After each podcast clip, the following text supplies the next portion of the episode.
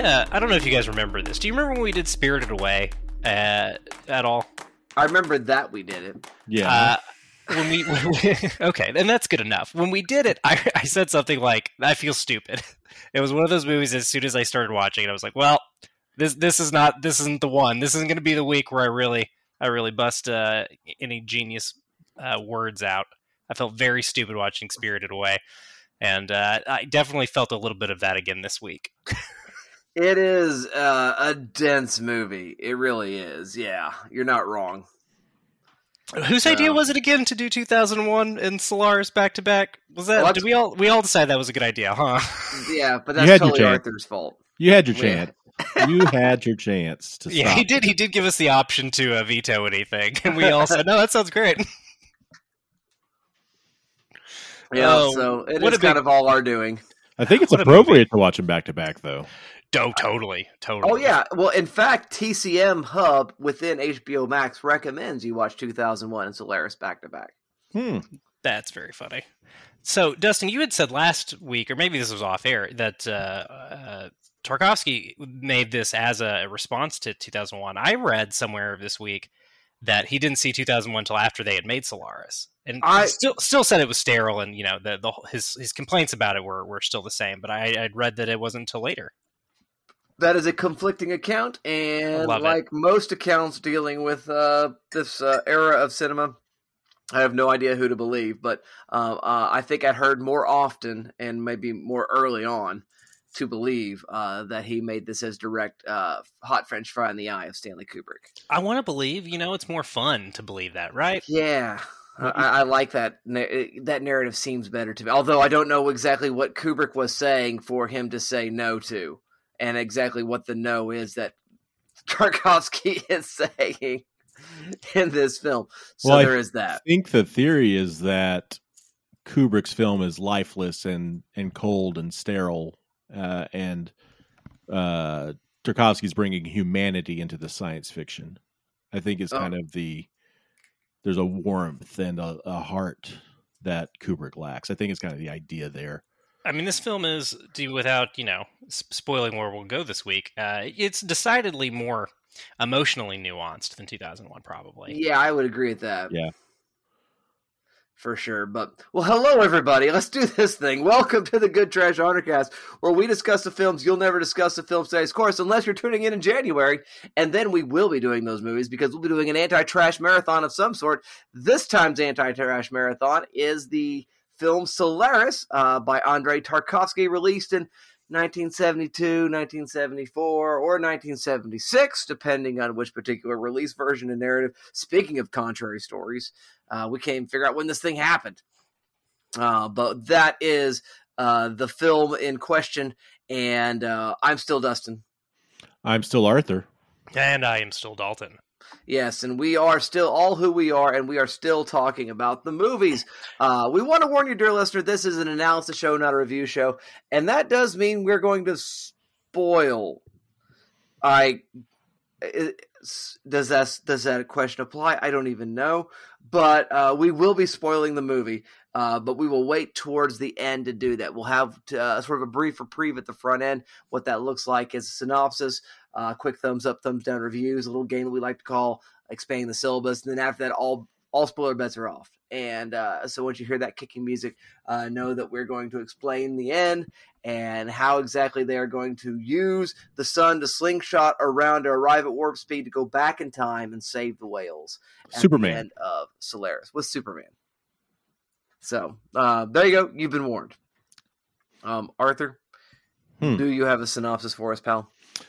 Psychologist Chris Kelvin is called upon to assess a situation with astronauts on a space station near the mysterious planet Solaris, a planet which seems to feed off the dreams and psyche of anyone within range. What is real and what does it mean? Kelvin must find out for himself. Yes, correct. All those things are true. Uh, that is uh, the movie. So uh, I've seen the movie before. Have either of you ever seen it before? No. Nope. All right. Well, um, Dalton, I'll start with your virgin ears and eyes. Uh, what is your first experience of watching Andrei Tarkovsky's Solaris? this is so much movie. There's so much movie here. I don't even know how to answer that question. Uh, I mean, much like last week's movie, I think, you know, with 2001, I seeing that movie three or four times made me finally feel equipped to kind of talk about it. I definitely could have stood to watch this movie at least three or four more times before we recorded. Uh, would uh, you know t- time limitations not not being a problem that that might have been something I considered doing. Uh, but but with as with 2001, it, feels like a question, right? This is a movie that is not meant to be solved; it is meant to be experienced, and I, I definitely appreciate that. Um, I, I, didn't go for this as hard as I did uh, the last time we did a Tarkovsky uh, science fiction film, which I believe was for the last November. Was that for Dustin's birthday marathon? Was that when we did Stalker? Yeah, that sounds was, about right. Yeah, yeah, 2020. Yeah, 2020. That's what I thought. And that that movie just immediately, it, it, similarly long, similarly dense, similarly Russian. Uh, for whatever reason, that sucked me in a lot more. Solaris kind of held me at arm's length throughout most of its runtime, uh, which isn't to say I didn't like it. Uh, I just didn't totally give myself over to it. I, I do think that the ending is incredible, I, and I think there's a lot of things in this movie that are that are really just astonishing. This there's this whole sequence early on where um, our, our, lead character uh, he's getting this briefing on on what's going on Solaris. Chris Kelvin, uh, he's getting this briefing uh, from uh, a, a, pilot who who once had an experience uh, over the atmosphere of Solaris, and he, he's watching tape of people talking about the planet, and then tape of tape of the filming of the planet. It's like this whole sequence of screens within screens going on, and, and that was a moment where I was like, "Uh oh, uh oh, this movie's got too much going on for me to handle." I think. Uh, but but it's that kind of stuff that makes you excited to watch a movie like this. I, I, I think when when when that when you know within the first half hour of a movie they're doing some sort of very very interesting viewer viewee uh, removal uh, type discourse th- that early. That that's something to get excited about for me. Uh, there, there's all kinds of great lines in this, uh, uh, like uh, "You're just a mechanical reproduction," and aren't we all? Uh, shame mm-hmm. will save mankind like this movie is full even the translation like still like holds some power because th- this movie is full of people saying shit like that we don't need other worlds we need a mirror come on this movie it's full of great stuff like that so if you i don't know if you're if you're into thinky science fiction and you've got the three hours to commit to it it's definitely worth checking out uh, I, I, had a good time with it, but it, it's it's a lot. You know, it's it's definitely if you're going to watch in a couple of chunks, I don't think that's the worst thing in the world. It's better mm-hmm. to watch a movie than not watch one uh, is, is my thinking. So if you got to watch it in, in segments, I don't think that that's the worst way to experience something. Um, this movie is in two parts, and I, I think it's a pretty clean delineation between the, the two acts, as it were. Mm-hmm. So if, if nothing else, it gives you a clean breaking point, much like uh, the intermission in 2001. Uh, it's weird how movies used to care about us. You know, they used to lo- love that we had bladders and might need to get up. movie movies used to like uh, apologize for being three hours long. You know. That yeah, Tarkovsky does not apologize for anything ever. Although maybe he does say sorry for the horse in this movie. I think he does say sorry for the horse, but we'll talk more about that later. Ah, thank you very much, uh, Mr. Dalton Stewart. Uh, Mr. Arthur Gordon, what say you in reaction to Solaris? Uh, I, I, I kind of agree with Dalton here. I think that I wasn't as keen on this as I was on Stalker. It's also um, a much more approachable film than Stalker is. Uh, we've kind of yeah alluded to this being this big obtuse movie, but it, it's very straightforward. I mean, there's a narrative, there's a plot, there are you know things that follow. I mean, this is very much in line with something I think like. Uh, for lack of a better comparison, but you would see out of A24, Ari Aster, or, or um, what's his doodle? Uh, the witch guy.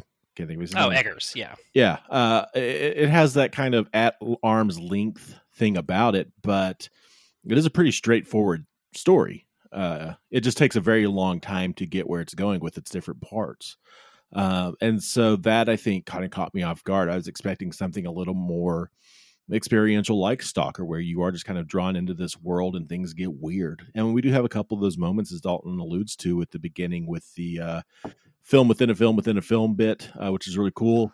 Also, uh, when uh, Kelvin arrives on uh, the space uh, station and meets the second doctor, I believe, and a surprise visitor runs out of his room, it's just like, what is going on?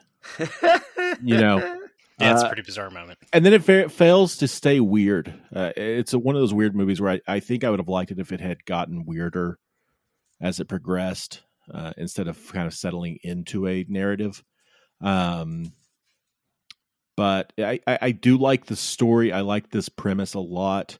I like what it does with it. Um, I think it asks interesting questions, posits interesting ideas.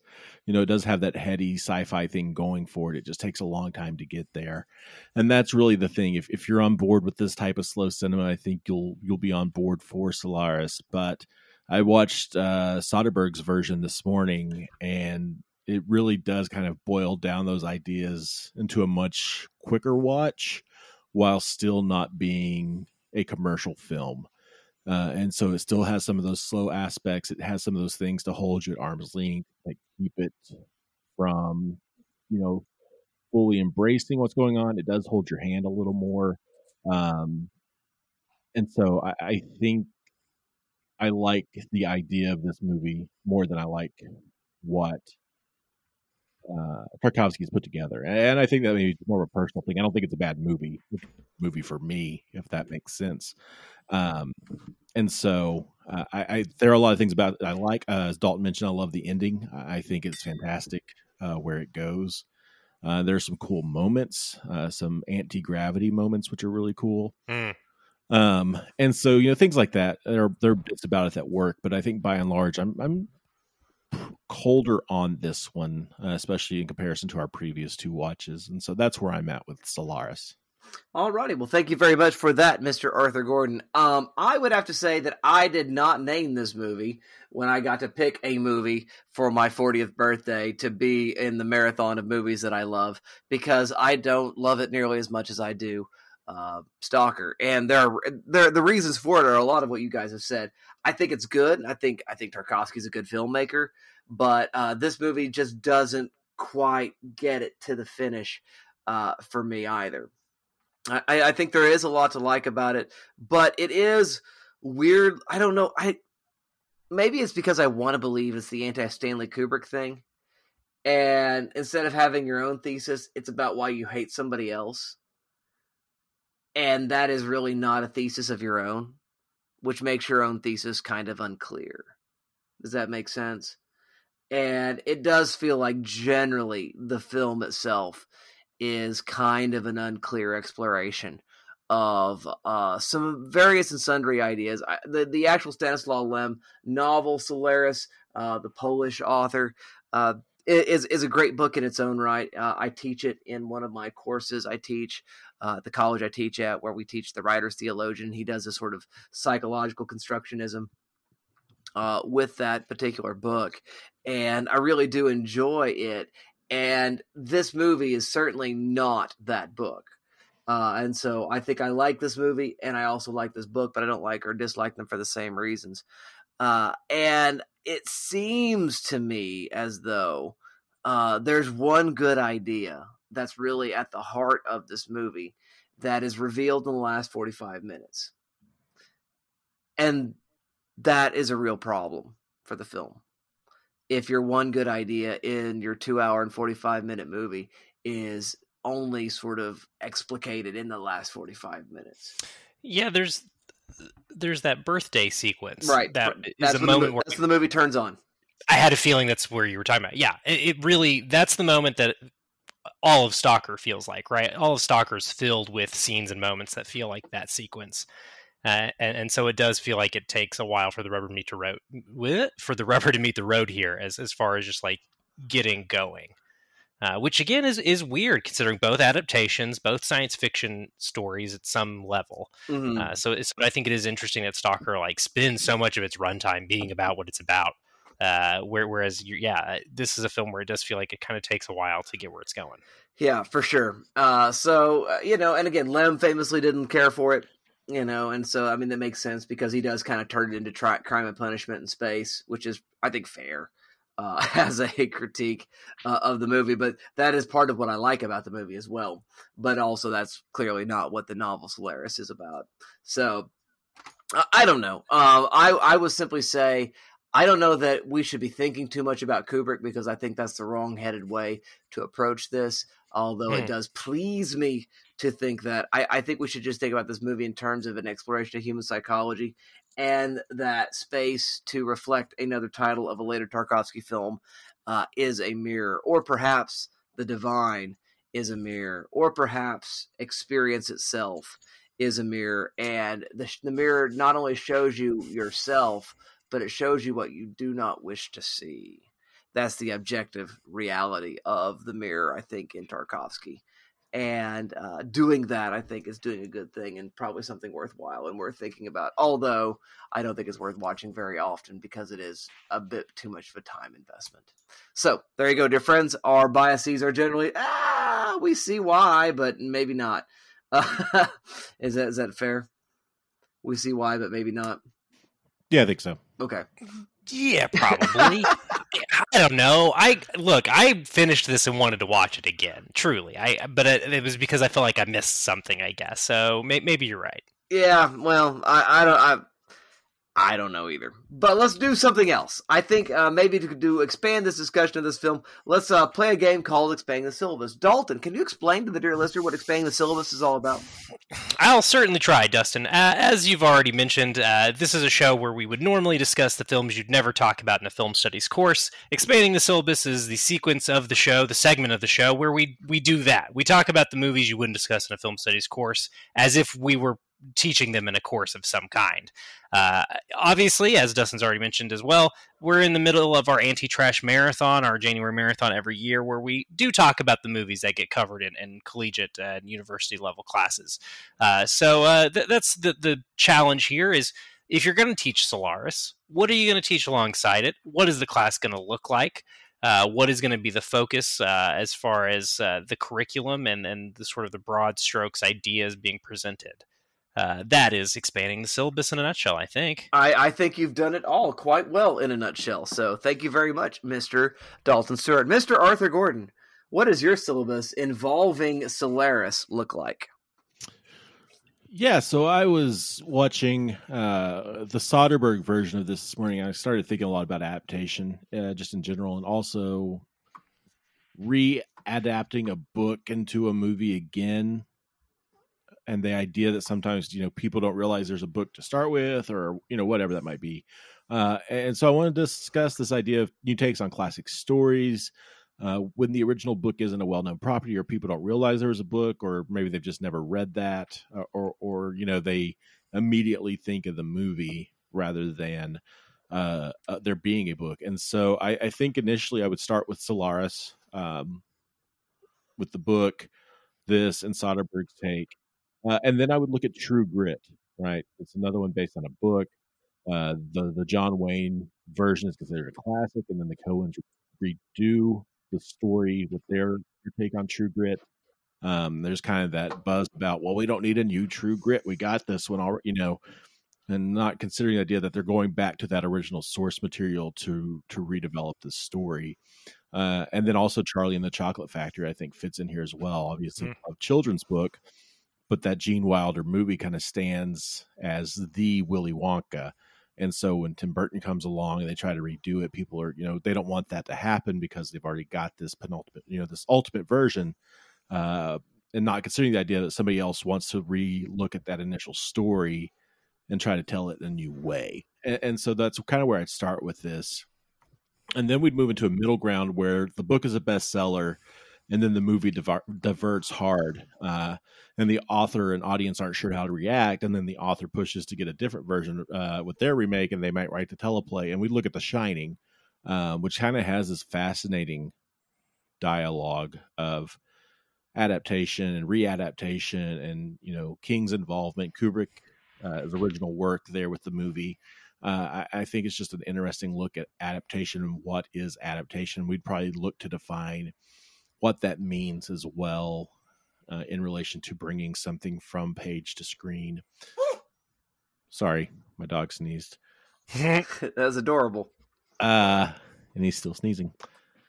Uh, and then from there, we would look at uh, a contrast of really well known stories that get remade time and time again, but nobody seems to care or be bothered. And in fact, there's almost a mindset that every generation needs their version of the story. And I'm thinking Dracula, I'm thinking Sherlock Holmes, I'm thinking mm-hmm. Pride and Prejudice, which are really kind of counter, right? I mean, there's so many versions of each of those stories, and everybody's like, "Oh, hey, a new Dracula, cool." But if we try to, you know, take another one that is so beloved, we're considered classic, right? Then we get that pushback. And so I think there's an interesting psychology there to talk about in audience reaction to remakes and adaptations and reboots, uh, and how much of that factors into just kind of this nostalgic ownership of a property once once it has been seen by an audience member and that kind of battle of no don't take that but you know the the original still exists. And so i think that's just an interesting conversation to have especially in relation to books that exist and have been adapted multiple times and people either forget about that or they don't seem to care about that and they're look forward to this new take on this classic story and so i think that's where uh, I would go with Solaris as to put it in this adaptation module in a in a class, maybe about screenwriting or filmmaking in, in general, and selecting stories to tell. That's where we'd go with it.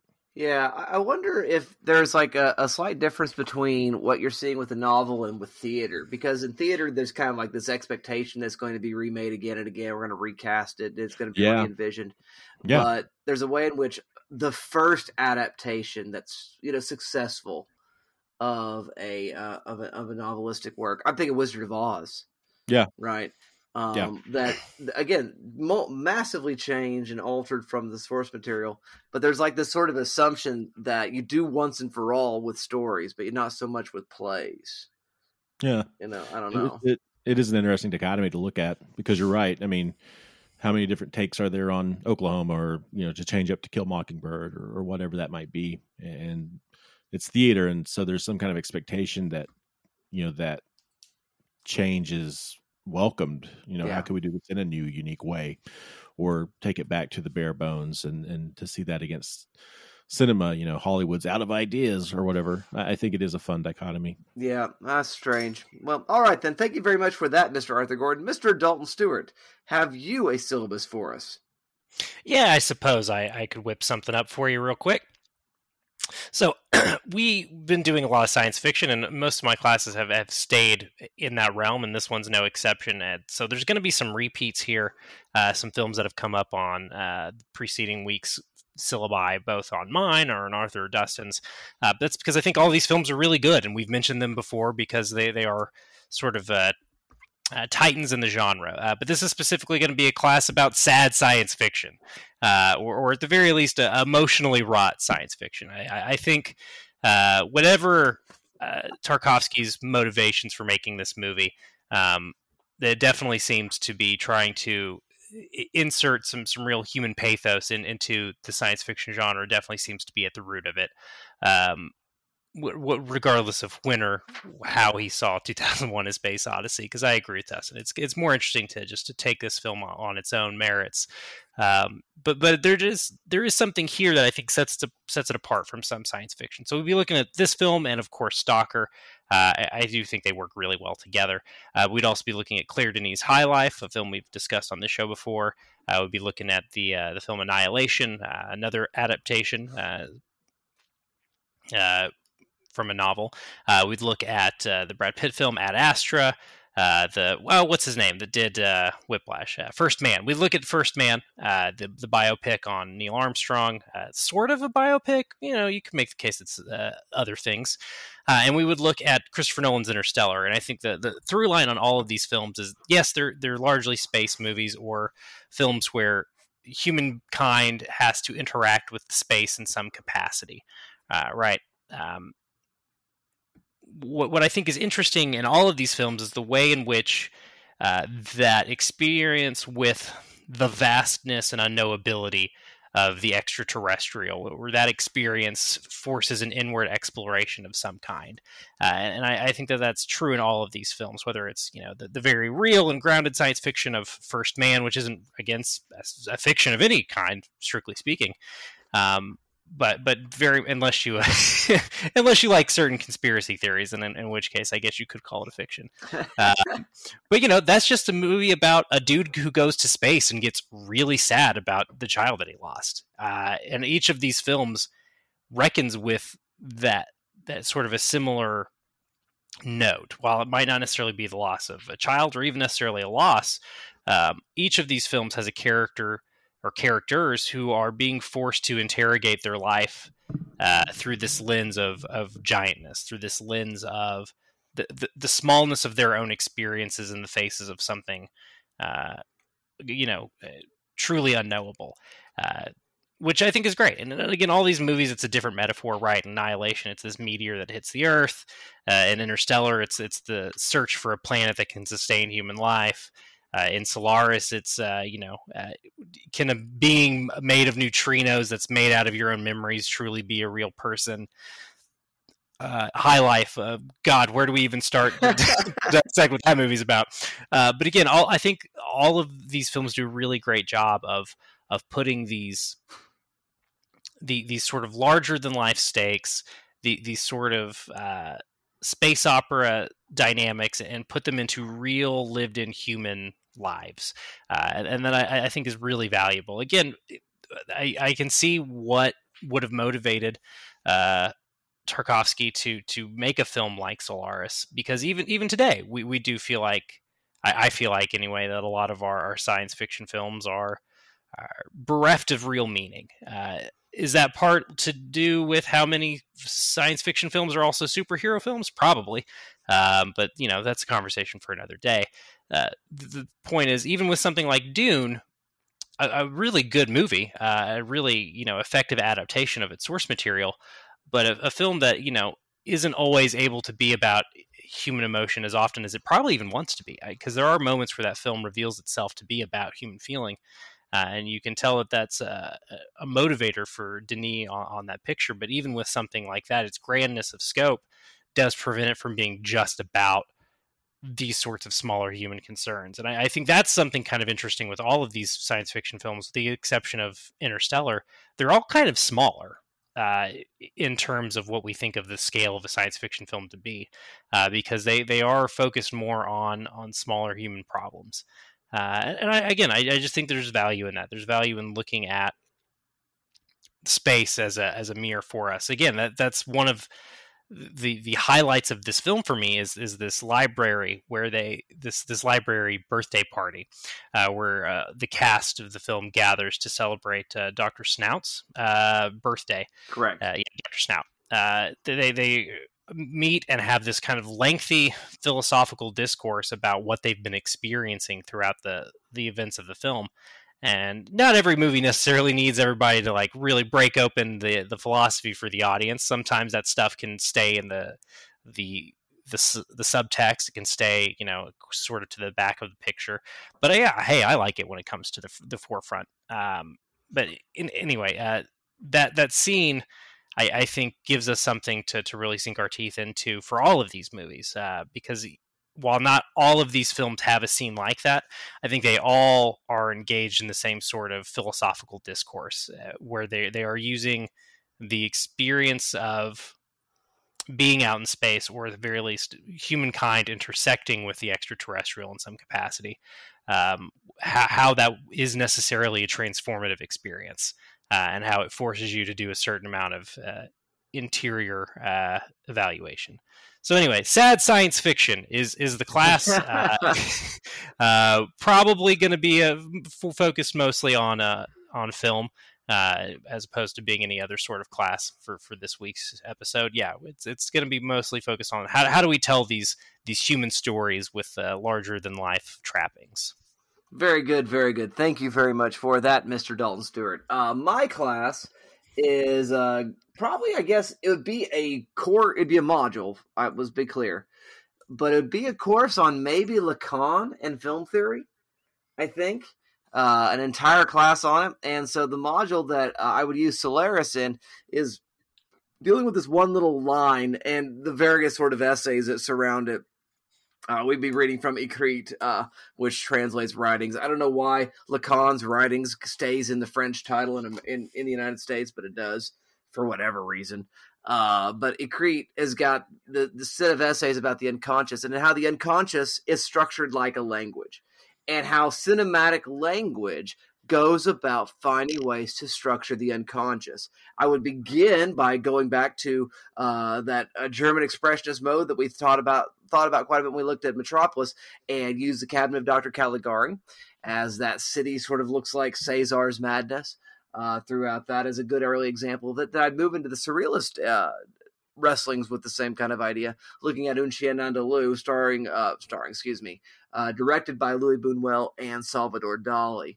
Uh, moving a little bit further forward in terms of these structures of the mind, uh, I, I, think uh, Solaris would be a great example there because, again, I think what we see is the structure of the unconscious sort of played out cinematically in the language of cinema. Uh, through those encounters with Hari and uh, whatever it is that we see at the end of the film. More on that anon. Again, spoiler light. We're going to try to say spoiler light uh, at this point. But the other two films that I would use, I think, are Inception, which was uh, massively inspired by Solaris, uh, directed by Christopher Nolan, and finally The Matrix. That The Matrix itself is a structure of the unconscious. And uh, thinking about the structures of that video game world in the first 1999 uh, Matrix film uh, might be an interesting way into these particular thematic concepts that we find in Lacan and there is a glut of writing on each of these films from a Lacanian perspective, dealing with the unconscious. So uh, there would be no uh, lack in uh, material for students to pull from for potential papers and uh, consideration and all that good stuff there. So that's kind of what the class would look like for me. Dear friends, your syllabus just got much longer, and I think now is the time for us all to get down to business. Yes, business It's business time. I know what you're trying to say. You're trying to say it's time for business. It's business time. Ooh, it's business. It's business time. You know, it's. Oh, I, I was just going to say, Dustin, it is very clear which of us uh, actually does have to assemble classes uh, as part of their their life. Yours and Arthur's are, are usually uh, a little bit more thought thought out, I think. And uh, you know, I'm just gonna go ahead and call myself out for it. I see it. I recognize it. hey, I, well, I think you, no, you always have great ideas. I love what you're oh, doing. No, so. Thank you, thank you. I appreciate it. No, I, I, wasn't fishing for the compliment. I, it is just there is a structure to, to yours sometimes that uh, is is hard to not notice, which I love. There's a structure to the unconscious language of my syllabus building, apparently. Maybe there you have to it. weirdly paraphrase Lacan. Oh no. Uh, so I don't know what all we're going to talk about and how we're going to go about it, but I want to begin with the horse. I don't know if you guys noticed. I don't know if it was even part of the Tarkovsky lore of your minds, but a horse plays prominently in the opening scenes at the beginning of the film and that we see several drawings of horses in uh, Sartorius's Gibarian's, and I think there's even one in Snaut's office uh, or his quarters or whatever on the space station. What you guys did you guys notice this or recall this uh, as we watched the film? No, not at all. I was actually wondering earlier when you brought up horses, what the hell you were talking about. Well, I, I, think they are kind of glorious and beautiful creatures, especially in uh, this film. But there is a scene in Andrei Rublev where a horse needs to fall down a set of stairs outside of a tower onto a spear. In Ew. order to get the shot, Andrei they, shot the horse in the neck. They just killed the horse. Yeah, okay. sure. uh, old school filmmaking. I, I think Andrei feels bad. And I just I just want to point out the horseness of this movie. And the this is not the only time that we see sort of like excessive horseness after Andrei Rublev. So I, I, don't know if that has anything to do with anything other than sometimes filmmakers uh, are aware of their press and will do things in order to say they're sorry or justify themselves or what have you. Well, that's interesting. Uh, again, didn't know this this bit of background on the production of Rublev, uh, but as much of this movie is about not even even the film being about, but so much of the subtext is, is, focused on nature, right? We get so many lingering shots of of greenery. It's a very verdant movie, uh, especially in its opening. Um, oh, I love so those underwater uh, grasses. Yeah, yeah, great stuff. great stuff there with the underwater grasses. Love Those it. shots Uh, are imitated a couple times in some shots in uh, Akira Kurosawa's Dreams uh, anthology. Uh, well, I was just thinking, even in Stalker, there, there's a lot of Mhm. uh, f- uh, nature photography that's really quite captivating. Uh, but in this film, it, I guess it makes sense that uh, as much as you know, earthly beauties are, are sort of centered in this movie in some ways, it would make sense for horses to show up because yeah, they're they're cool. Uh, you could call them large, dumb dogs, and I don't think you'd be wrong to say that. But they- they're also quite majestic, hard- hard to tame. Where's the horse ain't coming from? I've never heard this out of your mouth Horses- ever. I think horses are overrated. I like them. I do like them quite a bit. I think they're very cool. Horses they're overrated. Yes, What? horses are overrated. I... All I'm saying is some cultures understand that it's normal to eat horses, and some cultures are weird about eating horses, and we should be less weird about eating horses. oh my gosh! These weird little boxes about which animals are too cute to eat, and I don't think it makes any sense for a horse to not be any less edible than a cow. You know what I mean? No, I don't.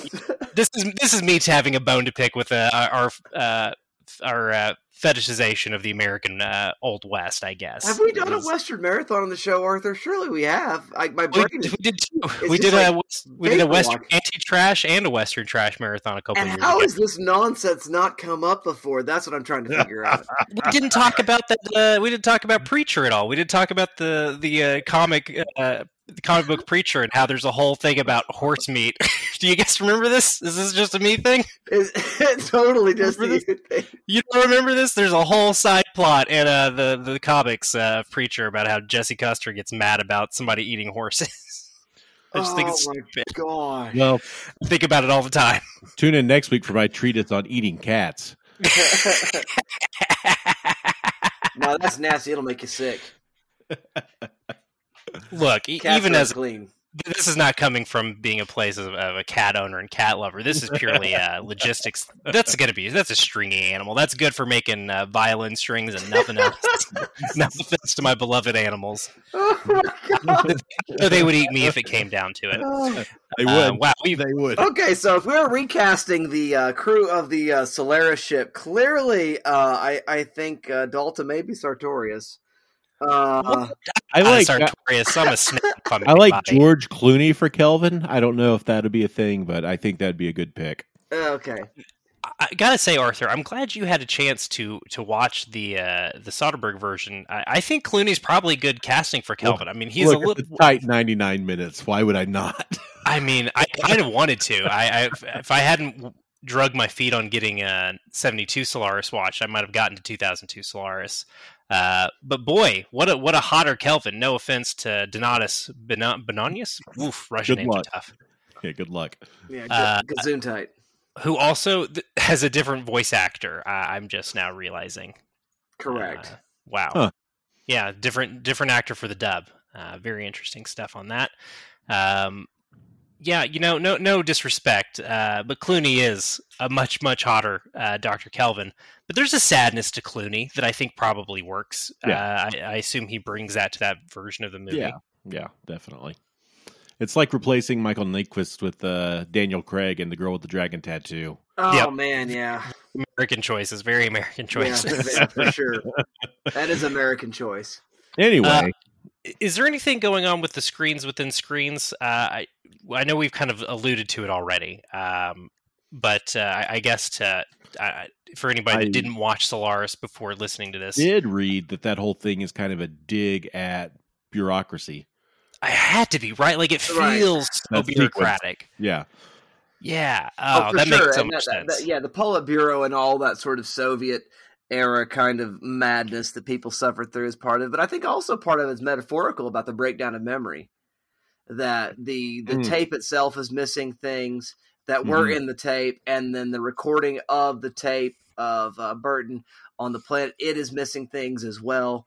And so each memory and act of memory itself has gaps and holes. Well, Burton, Burton's self-editing, right? He, Yeah. he he's even going Yeah. in the present. Uh, we can skip past this part. We know, Right. and then it continues like that for a while. We can move on.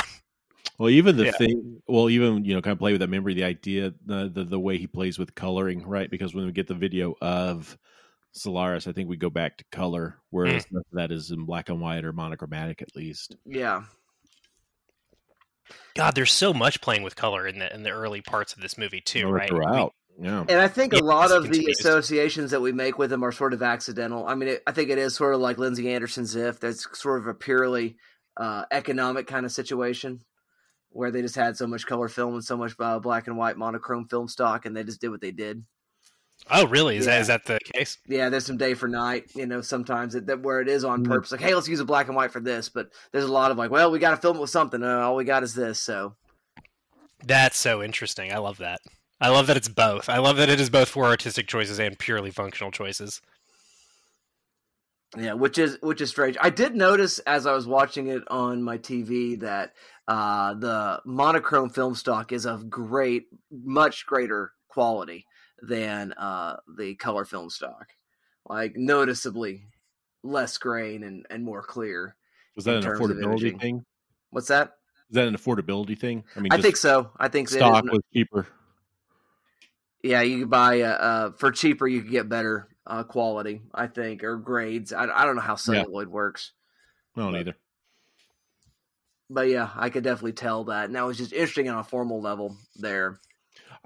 I want to go back. We're we can go ahead and get this now. We're kind of just jumping around. I feel like, but uh, so mm-hmm. you you mentioned early on, could this film be spoiled? And I, I do raise. I, I am kind of curious about that because the big plot reveal here is that his wife is who he sees. His dead wife is who he sees. Right. right? I mean, is that a spoiler? Until she's his mother, but yes. Yeah, I mean, just like Phantom Thread. Um, so I, am kind of curious though, because on HBO Max, if you look at the synopsis for the Clooney version, the Soderbergh version, it says uh, in the synopsis that he encounters his dead wife, which okay, me feels kind of like a big plot reveal. I mean, well, you know, is that the spoiler, or is the spoiler what he finds on the planet at the end, or what what they figure out about the planet? I mean, both, right? I mean, they could both be. I mean, I, I, guess I'd have to see the original trailer synopsis for this to see what how it was marketed. I guess yeah. that would be the thing, but it just seemed kind of like a spoiler to me to see that in the synopsis for because I mean, to me, that's kind of a big story thing. Like, oh crap, mm. you know, that kind of takes it to the next level. Well, this film wasn't so much marketed, in. especially in the Soviet Union. You know, it ran for 15 years without ever a gap in being yeah. shown. Isn't that wild? That rules. I mean, never in a lot of theaters, but man, they played it. They played it a lot. It was a cult favorite. That is cool, though. I'm trying to think of something from 2007 that I wish I could go see right now. You know, I'm gonna look it up right now. Yeah, Arthur, you're looking up the hits of 2007 because that is. Uh, Dalton, what are your thoughts on? I mean, plotting this. I don't think so. I, that's what I was gonna. Yeah, I, I, I think you could spoil Kelvin's final fate. I think that's pretty big. I, I don't know that even that the planet is communicating with them, that it is showing them hallucinations. I think that's all fair game. And truly, I think I think the Harry. I mean, he learn he reveals who Harry is to him, Harry. Uh, I'm not sure the pronunciation. I think Hari, uh, but he, he, he reveals who Hari is to him like almost immediately. Um, so even though it, it, takes us probably an hour of screen time to get to that aspect of the film, I don't know. I feel like that's still pretty basic. This is what happens in this movie information to me. Okay. But yeah, I, I think Kelvin's final fate, and we can't spoil that, that he does not leaves the planet Solaris, like that to me, that's that's pretty huge. That that's mm-hmm. sort of got to be kept. Uh, yeah, he doesn't go wraps. home. Yeah, yeah, yeah, Because yeah. the the the reveal on that is so striking. Yes, it is. Now I do want to say, and I, f- I really do apologize that we were kind of in in cohesive uh, with our discussion, but it feels appropriate for this movie. I think. so with that ending, I I never you know watching this, I'd never realized that this was in discussion as one of the influences on Inception. Um, yeah, and I think the ending here makes the ending of Inception a lot more concrete. That Cobb is in a dream. Say more. Tell me more. Well, I, I just you know that's always the discussion, right? Is he in the dream? Is is it real? Is it in a dream? But I, I think the intertextuality here, the conversation here, would maybe put Cobb in the dream. Yeah, because that is what Kelvin chooses, right? Right. Yeah. I mean, he chooses what makes him happy, and, and right. for Cobb, I think. I don't know. I just I think putting that in discussion with this adds a lot more context to where Nolan chooses to end uh, Inception. I would say this though, in Tarkovsky's defense, when when when Kelvin chooses the planet, he's not choosing the easy way out. He is choosing a way through. And I'm trying to remember now how much of Hari's suicide is discussed in the film. Um, I, uh, that's not be very much because I kind of missed it. I think okay. I know it's it's in that library scene, right, with the birthday party. Uh, no, it's before that even uh, that is talked about. But uh, she she committed suicide partially because of Kelvin's neglect. Yeah, and uh, and so what Kelvin ends up being having psychologically manifested back at himself is what I mean. There's a line about it. It is his shame, Mm, and that he needs to be restored. You know, mhm. and needs to reckon with his own guilt about some of the things that he's done and done badly and done wrongly. And and so when he goes back down into the planet, uh, interestingly enough, uh, he, he's also having to sort of mend fences with his dad. That's who appears to him. And Yeah. again, the sort of Tarkovsky standard trope for an appearance of the supernatural, which is rain that happens indoors. And so, uh, as Kelvin walks up to the house, it's raining inside the house, is which our first indication that something's not quite right yeah, uh, with the situation. But uh, when Dad comes out on the front porch and Kelvin gets on his knees and is sort of embraced Mm. strangely uh, by his father, it's a recreation of Rembrandt, Rembrandt's uh, Parable of the Prodigal Son painting. Yeah. Yeah.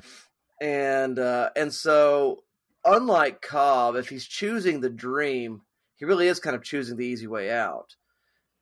Uh, Kelvin is sort of choosing the hard work of letting the the universe uh, reflect back yourself at you, and you have to face its warts, Hmm.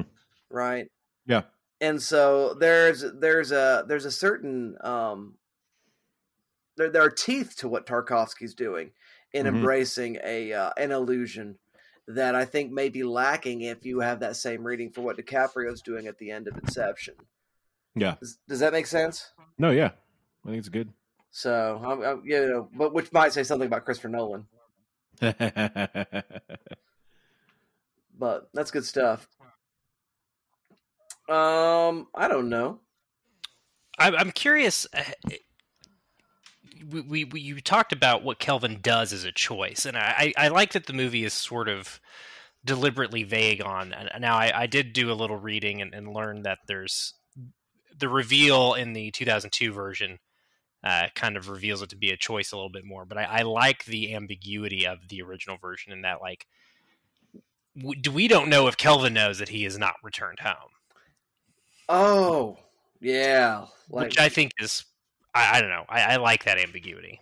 that's Yeah. kind of fun. Yeah, But to to think of it as a choice does kind of I, I like what you just had to say though because I it did re kind of recontextualize the ending of the movie for me a little bit because I I had thought about it as a um I don't know a fugue state almost right like he might not even uh Yeah. he, he seems so disoriented uh being back home that Yeah. it, it is um, again there, there's some sort of talk of him not being able to go home after what he's experienced. So I, I definitely could see it as a deliberate choice on his part to not return home, if, if that's uh, just what uh, the text of the you know the original novel states. That would make sense to me. yeah, interesting. Uh, do, do, if it is a choice, though, is there is there a reason he chooses to stay? Is it just that uh, that inability of escaping what he's experienced on the space station? Uh, I would. Uh, my reading of it would be that he has to. Uh, he has to face what he's done, and that if he goes back and goes forward, that's like pretending like the past didn't happen. Hmm. That there's a way that you could live on without actually living out, Hmm. and uh, he he he feels compelled to live out what he's done with Hari, what he's done with his father, his relationship with his mother, and Hari and the mother, sort of like that one to one paging Dr. Freud moment there, uh, where Hari and and, and uh, the mother and young outfits kind of exchange uh, costuming uh, for that last sort of dream, fever dream thing. Uh, that takes place in the film, so yeah, I, I- think it's it, it's him being forced to reckon with his past Hmm. and uh, to really reckon with the mirror. That what you can do is turn away from the mirror and go back home, and you can make acquaintances and friends and move on, or you can actually take stock, right? It, it, it's it's sort of uh, the option seems to be not to move forward or not, or return home or not. It seems to be: do you choose to contemplate the abyss or not? Well, I like that. That's interesting. Yeah, and that he goes back to a world of distraction if he goes back.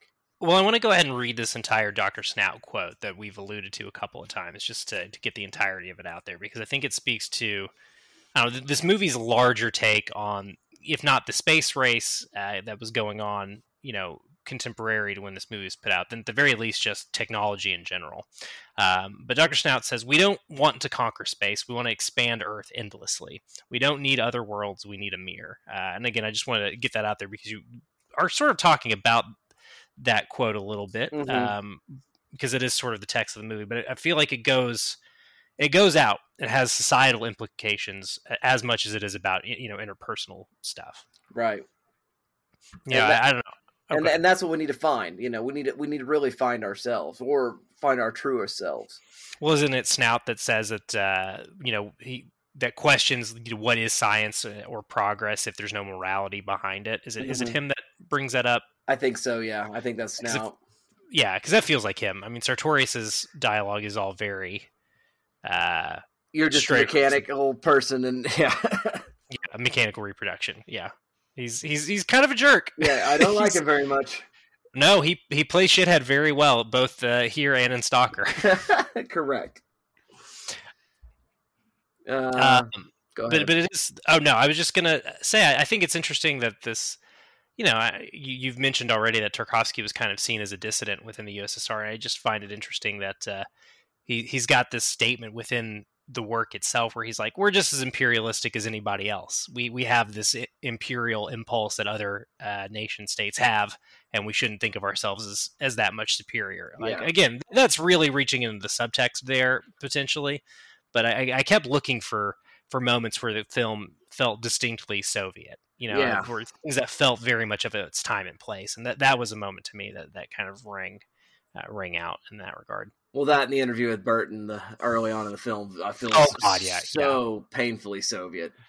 Well, it very, I mean, you know, very bureaucratic, bureaucratic, as you said, which could be, you know, anything. Mm-hmm. Um, the sort of the the reduction of somebody's uh, spiritual enlightenment, uh, if you want to call it that, right? Well, let's not even call it that. The the the reduction of somebody's larger than life experience to uh, hallucination felt very uh, American to me. Yeah, and so especially our our healthcare system, right? This sort of reduction of people's internal lives to uh, diagnoses and pathologies. True. I thought was very interesting. Uh, but again, you're right. I mean, it, it's there is that that Politburo sort of aspect to it going on as well, for sure. Alrighty. Well, do we have any other major sort of observations that we want to take on with Solaris? Uh, uh, just more of the library scene a little bit yes. if we have time. Snaut sort of posits that happy people don't consider life's big questions basically right sort of sort of the implication again there's there's some talk of this in stalker as well if, if you're crazy right. if you do because of don quixote right i mean they, they mm. read from don quixote and so you got to tilt at windmills or not be happy or be happy. That's, I guess. Yeah. You you either tilt at windmills uh, and and question what life means, or you just go with the flow and are happy. And I, I don't I don't know that that's necessarily true, but I find it a very interesting discourse yeah. happening within the movie. Uh, I don't know if I have anything to say about it. I just wanted to bring it up in case either of you did. No, that's really the main thing there. That and also uh, the best way to look into who humanity is. Hari has her sort of moment of huge revelation about who the people are by looking at our art, right? Mm, so we read mm. Don Quixote and looking at the paintings, and uh, that there's again, this is a science epic, right? This big space opera, mm-hmm. and uh, the real key to humanity is its art. Uh, that's an interesting um, choice, obviously, that a filmmaker would be very likely to make uh, in a film like that. And so we had that long meditation with Bach playing in the background on those various sort of uh, uh, hermitage paintings that we'd find in in uh, St. Petersburg. So, I man, what a cool scene! What a what a great scene! I, uh, Wikipedia has told me that that is uh, a, a, painting called "The Hunters in the Snow." Mm-hmm. So there you go. But anyway, not important. What is important is what I don't know. It's, there's something really evocative of, of the shot selection in that, right? We the, the way in which the birds get superimposed over the painting to kind of Mhm. simulate their movement and flight, uh, the way Hari uh, act the, the actor sort of acts experiencing the painting, it kicks ass. It's it's maybe one of my favorite parts of the movie. Yeah. Uh, I, and you know, not just because it says ah, the the encounter with art is is what uh, allows you to to find your humanity. Of course, that appeals to me, but just I don't know the the quietness of that moment. It's it's one of the few times for that I felt the film was being indulgent that I didn't like have to force myself to like okay, stay with it, don't check out, Right. stay with this, be here. Uh, it, it was a moment for me. I'm like, yeah, I was totally on board with it. Um, I was mostly on board with one of the longer sequences too, which was the uh, uh, Burton uh, on the highways of Tokyo. Um, apparently, Ah, they yeah. kept apparently they kept so much of that footage because it uh, so, some thought behind it is it was really damn expensive to to go to go to Japan and film, so they had to keep a lot of it was- was one thing that I saw. But I, I think it works really well as far as I don't know.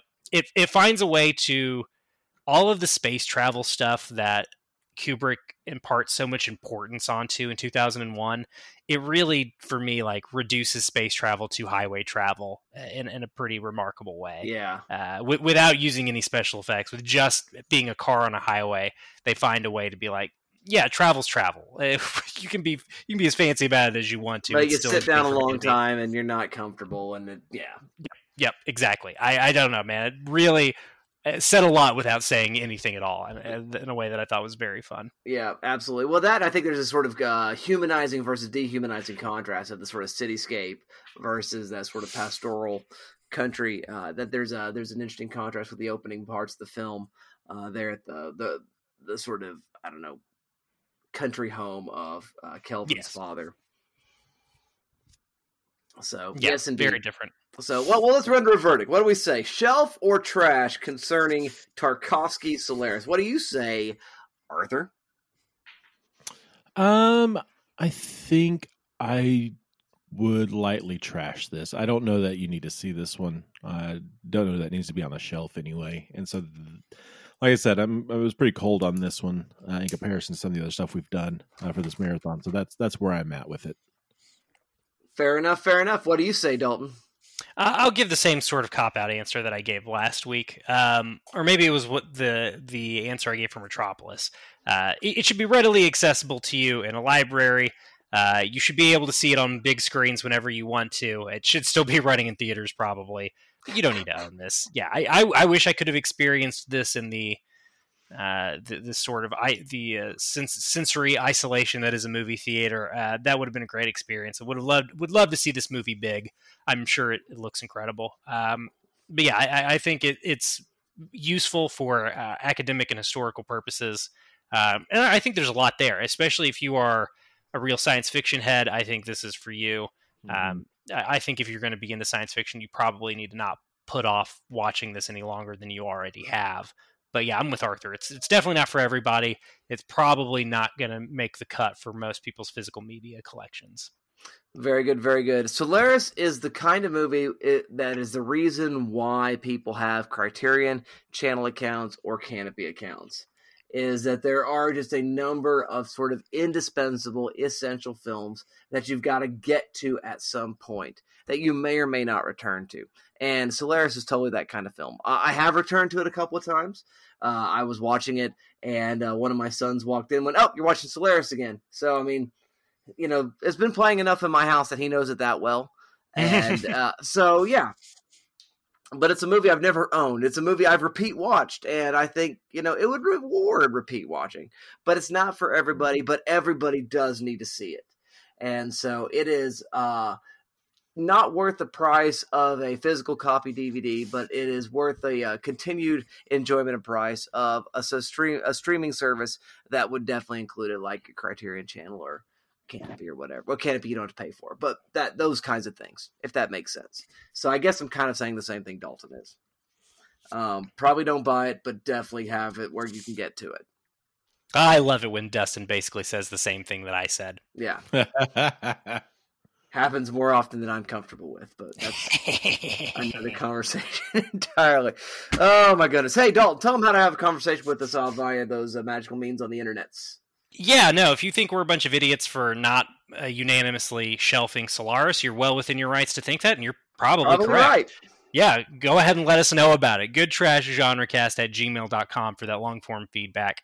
Um, if you're into social media, we're on Twitter at Good Trash Media. Nobody here would ever uh, encourage you to get onto Twitter if you're not already there. Uh, but if you find yourself on that weird, weird website, go ahead and give us a follow at good underscore. I'm sorry, that's our old handle at Good Trash Media uh, for links to the shows as, as they're coming out, uh, links to ar- articles that we find interesting.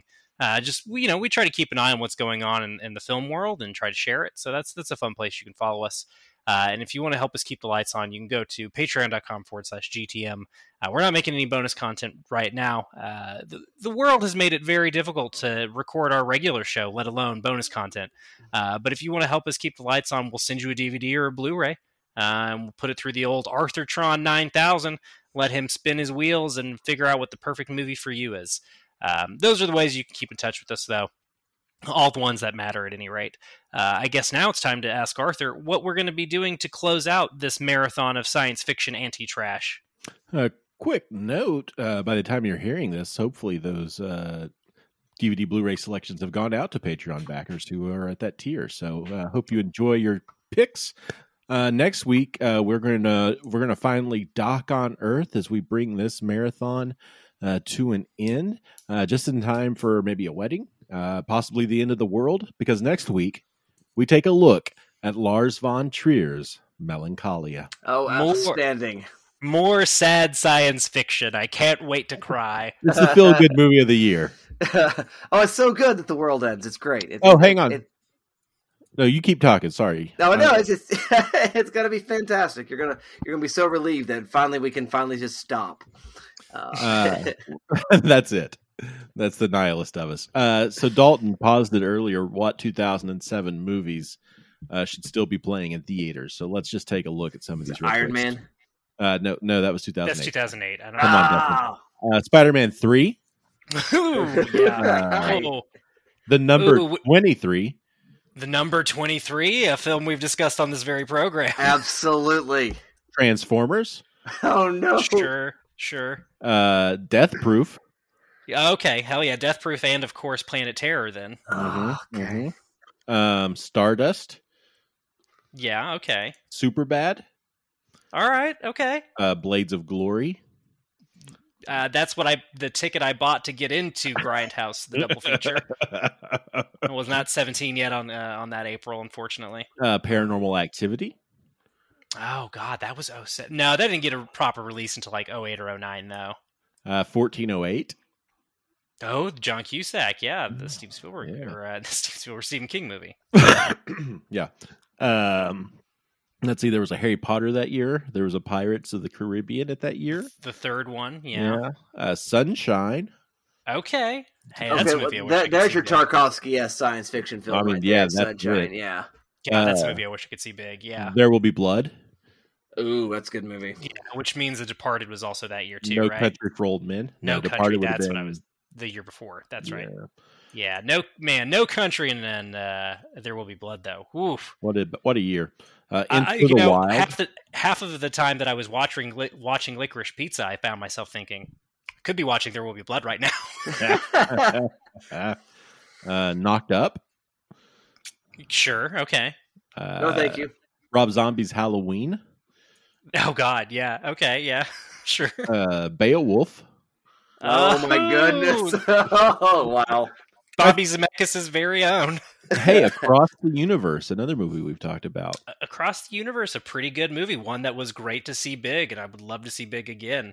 So there you go. Those are some picks. I don't know uh, what you guys would want to see 15 years after the fact, but Yeah, I don't know. Like I could go every week for 15 years to see. I don't know. Yeah, pretty mixed bag is what I'm gonna say. Yeah. yeah, I, I think it does come down to, unfortunately, uh, across the universe, there will be blood and no country. Those sort of were the three for me. As you said them, I was like, yeah, hell yeah, I'd go watch that right now. Well, and Sunshine, I feel pretty strongly about too. Okay, yeah, But anyway, all right. Well, that sounds like fun. But I'll tell you what, we are going to talk about next is the movie for next week, which is, as Arthur just said, forgotten by me already. What is the movie? That's Melancholia. Melancholia. It's like I know it's about science fiction and stuff. Uh, There's melons. There's collies. We're gonna have a good old time. so you keep watching. We'll keep talking, and we'll see you all next time. Yes, yes. Hello, English major police. Yes, Arthur Gordon is his name. Melancholy and the infinite sadness. I'm still thinking about melancholies.